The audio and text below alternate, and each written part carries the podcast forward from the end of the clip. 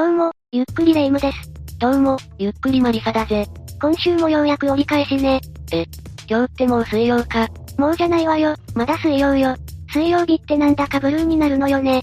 週末まであと2日もあると思うと、肉体的にも精神的にも疲れを感じるのよ。そういえば、疲れた。ってツイートが急増するのも水曜日らしいぜ。へえそうなの？じゃあこの気持ちを抱いているのは、私だけじゃないのね。だからなのかはわからないけど、農残業デーが水曜日という職場は多いらしいな。残業せず、仕事の疲れを取ることは大事だものね。水曜日で思い出したけど、1975年から1989年までに、佐賀県で7人の女性が命を落とした事件のこと知ってるか？この事件は犠牲者のうち6人が水曜日に失踪していて、水曜日の考察魔事件、とも呼ばれているんだぜ。何それ、初耳だわ。ぜひ詳しいことを教えてよ。それじゃ、佐賀女性7人連続殺人事件を紹介するぜ。それでは、ゆっくりしていってね。7件も連続しているとなると、頭がこんがらがっちゃいそうだから、時系列で説明してくれる？了解。まず1件目の事件の被害者は、北方町に住む当時、中学1年生12歳の A さんだ。そんな幼い子が、1975年8月27日水曜日、その日 A さんは友人を自宅に招き入れて遊んでいたそうだ。そして午後19時頃に友人が帰宅し、その後は一人で留守番していた。そんな中、A さんが自宅から姿を消してしまったんだ。自宅なんて一番安全そうな場所なのにね。誘拐かしら？室内に争った形跡がないことから、A さんを自宅から連れ出した人物は、顔見知りではないかと警察は推測したらしい。なるほどね。そして2件目の被害者は白石町に住む当時20歳の B さんだ。1980年4月12日土曜日、午後23時30分頃に勤務先から自宅に戻り、その後姿を消してしまった。B さんが失踪したのは水曜ではなく、土曜日なのね。ああ、唯一 B さんだけが水曜日ではないんだ。B さんの失踪についても室内で争った形跡がなかったことから、警察は顔見知りの犯行を疑ったらしい。同じ佐賀県内だから、同一犯の可能性もあるのかしら？ところで A さんも B さんも、そのまま見つかっていないの？B さんが遺体となって発見されたのは、失踪から約2ヶ月後の1980年6月24日だった。どこで見つかったの？発見された場所は、白石町須小学校北側校舎のトイレの便槽の中だったんだ。そんな場所から遺体で発見されるなんて、聞いたことないわ。汲み取り式トイレのマンホールを開けた清掃員が、全裸の B さんの遺体を発見したらしいぜ。そして、約5年後の1980年6月27日、一人目の失踪者 A さんも、同じ白石町須古小学校のトイレの便槽の中から遺体で発見された。A さんの自宅からこの場所までは、約 4km 離れていたそうだ。A さんの方が先に失踪していたのに、B さんよりも後に発見されたのね。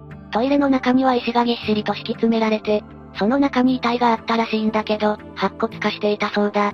ということは、失踪してすぐに亡くなっていたのかもね。全く同じ場所で発見されるなんて、連続性のある事件って感じね。でも事件はこれだけじゃないんだ。3件目の被害者は、白石町に住み、縫製工場の従業員として働く27歳の C さんだった。1981年10月7日水曜日、C さんは午後1、7時30分頃に退社した後、そのまま姿を消してしまったんだぜ。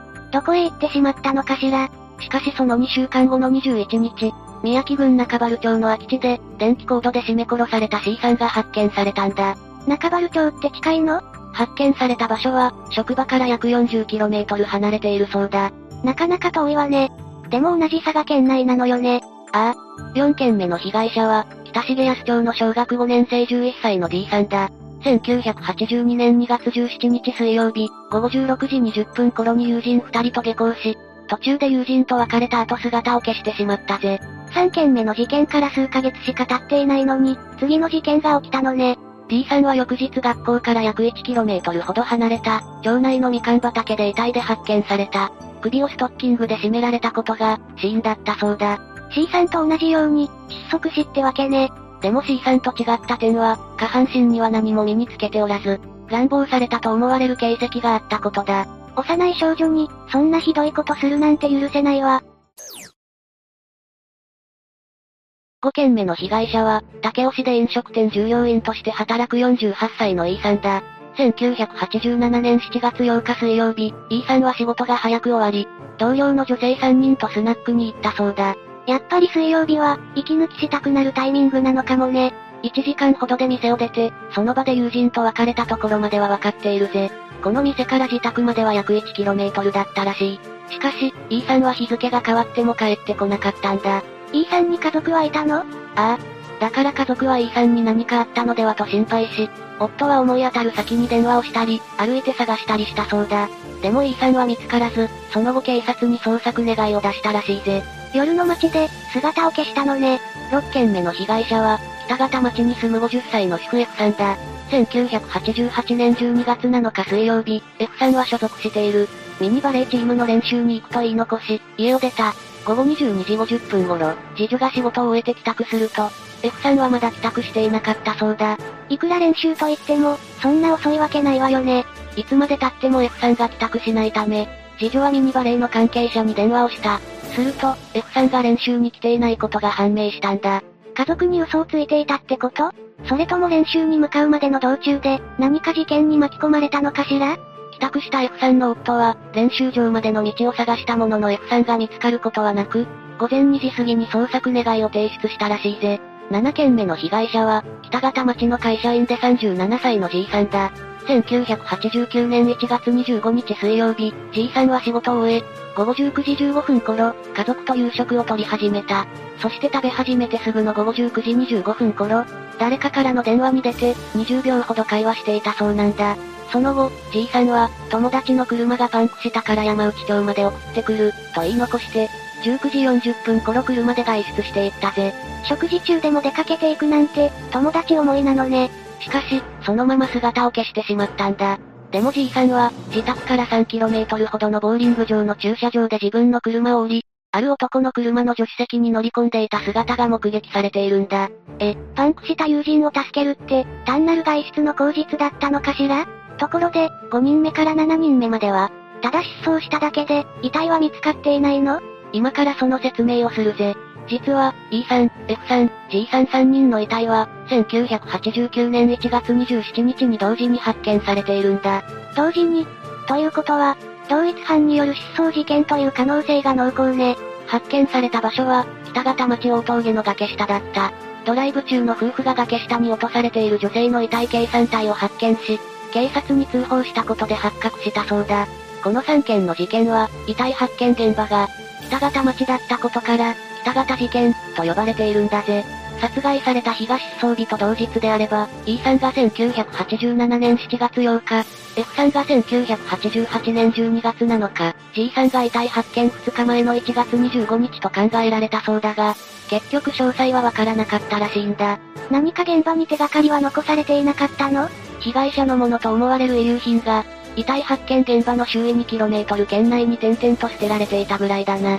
それじゃあ、犯人の特定は難しいのかしら？それにしても、この事件を聞いているとかなり共通点が多いわね。そうだろ。まず、1975年から1989年までに佐賀県内の半径 20km の地域で、7件もの女性の殺人事件が発生しているということ自体、異様だ。それから失踪が水曜に集中していることもね。しかも時間帯は、いずれも夕方から夜にかけてだ。そして捜査の結果、白骨化していた二人は死因不明だったものの、5件は死因が考察だったと判明している。同じ手口なのね。でも異なる点もあるんだぜ。4件目だけ性的暴行された形跡があったこと？ああ。この4件目の事件当日は、現場周辺で白い車に乗り、女性や女子中学生に声をかける不審者が目撃されていたそうだ。何それ？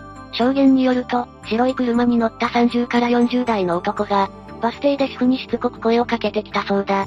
そこで、主婦が、警察を呼びますよ、と言ったところ、その男は睨みつけながら、車に戻っていったらしい。睨まれる筋合いなんてないのに。それから午後14時半頃、小学校近くに停車した白い車の男が、下校中の女児をトイレに連れ込もうとしたという話もあるぜ。乱暴目的かしら？女児は大声で泣いたため、災難を逃れたそうだけどな。さらにこの男は、15時10分頃に下校中の中学校女子生徒2人にしつこく話しかけ、午後15時半頃には小学2年の女児3人に、家まで送る、と、声をかけていたことも判明しているんだ。誰でもいいから手当たり次第に声をかけていたのかしら。そして午後16時過ぎに D さんが姿を消したのね。その後の午後16時半頃、遺体発見現場付近に白い車が止めてあったのを、主婦が目撃しているんだ。この白い車に乗った男が犯人という線がかなり濃厚そうね。でも警察は、結局その男の足取りを追うことができなかったそうだ。そんなまた次の被害者が出てもおかしくないのに。当時警察は、7件の事件は同じ犯人による犯行だと考えていた。しかし、殺害方法や死体破棄場所から、北型事件の犯人は別の人物だと考え始めたらしいんだ。そしてついに、北型事件の犯人を特定したんだぜ。どんな人なの？逮捕されたのは当時39歳の M。北方町出身の無職の男だったぜ。幼少期の頃から手癖が悪く、いろんな意味で有名だったという M には前科があり、1989年10月に覚醒剤取締法違反容疑で逮捕されていたそうだ。まさか、それだけで疑われたわけじゃないわよね。M は釈放後に行方不明になったことから犯人だと疑われたらしい。そして警察の事情聴取で、車の中で女友達の写真を見つけられ、口論となり G さんを殺害した、と自供したんだぜ。G さんと M は恋人関係だったのかしら？その可能性が高いみたいだ。でも M は一点否認に転じてしまい、決定的な証拠や物証をつかめなかった警察は立件を見送ったんだ。そんな、何としてでも証拠を掴んでほしいのに。しかし2002年6月11日になって、佐賀県警は、窃盗未遂罪で再度服役した M を逮捕し、北型事件についても逮捕起訴したそうだ。何か有力な手がかりを得られたの？物的証拠は依然乏しく、状況証拠のみだったらしいぜ。それなのに、逮捕して起訴までするなんてあり得るの？実は起訴に踏み切った7月7日は、5件目の E さんの事件の控訴事項が間近だったらしいんだ。じゃあ警察はかなり焦っていたのね。起訴した時間は、控訴事項成立の6時間前だったらしいから、状況証拠のみでもやるしかなかったんだろうな。でもそんな状態で検察は裁判に勝てるのかしら？?10 月22日より公判が開始され、検察側は死刑を求刑した。でもやはり物証が乏しく、さらに警察が供述を誘導していた事実も判明したんだ。弁護士によると、取り調べが深夜まで行われ、警察が暴力を振るう場面もあったらしいんだ。適切な捜査が行われていなかったのね。そんな状況に陥ったら、嫌でも真実とは異なることを自白してしまうかも。二審では、検察側が新たにミトコンドリア DNA の鑑定結果を提出するも、M を有罪とする根拠とは認められなかったぜ。ミトコンドリア DNA 鑑定？ミトコンドリア DNA 鑑定は、ミトコンドリアという細胞小器官にある DNA を用いた検査のことで、通常の DNA 鑑定とは少し異なるんだ。通常の DNA 鑑定は、2万、1000兆もの人間を見分けることができると言われているけど、ミトコンドリア DNA は同じ型を持つ人が多く、鑑定には向いていないんだぜ。検察が提出していたのは、2002年10月に G さんの遺体から摂取した唾液の DNA が、M の DNA と一致したとされるものだったんだけど、ミトコンドリア DNA 鑑定であったことから、証拠にはならないと判断されたそうなんだ。たまたま同じ型を持っていただけということなのね。そして2005年4月10日、M に無罪が言い渡された。冤罪が晴れたのね。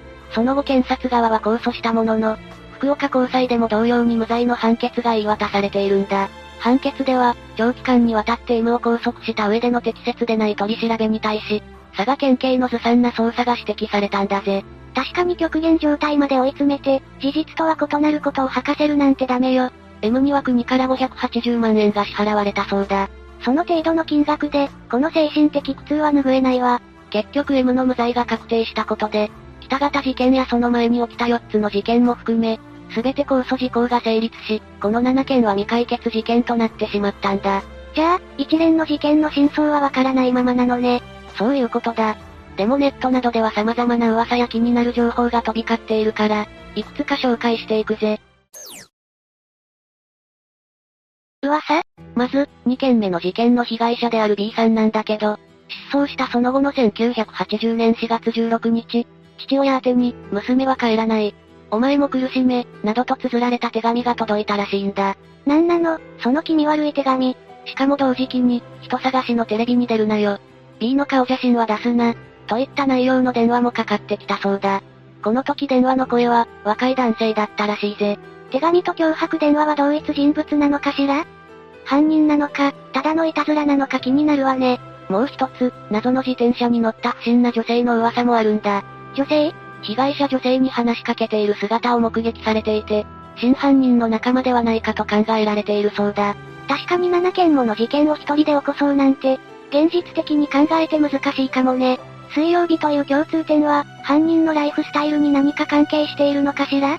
水曜日が固定休みの仕事なのではないか？という推察がなされていたみたいだぜ。なるほどね。何の罪もない7人の女性が、命を落とすなんて本当にひどい事件ね。しかも、解決しないまま、事故を迎えるなんて、今も犯人がのうのうと日常に溶け込んでいると思うと、本当に怖いよな。事件の起きた街は合併していることもあって、年月が経つごとにこの事件は、どんどん人々の記憶から薄れていってしまってるみたいだ。こんな凄惨な事件、決して風化させるべきじゃないわよ。亡くなった被害者たちやそのご家族もそう思っているだろうな。悲しいことに毎日たくさんの事件が起きるから、風化は思った以上に早くて、どんどん世間の関心は次の事件に移っていくんだ。でもご家族はいつまで経っても、事件と向き合い続ける日々を送っているわよね。この動画が、少しでもこの事件を風化させないことにつながるといいわ。そうだな。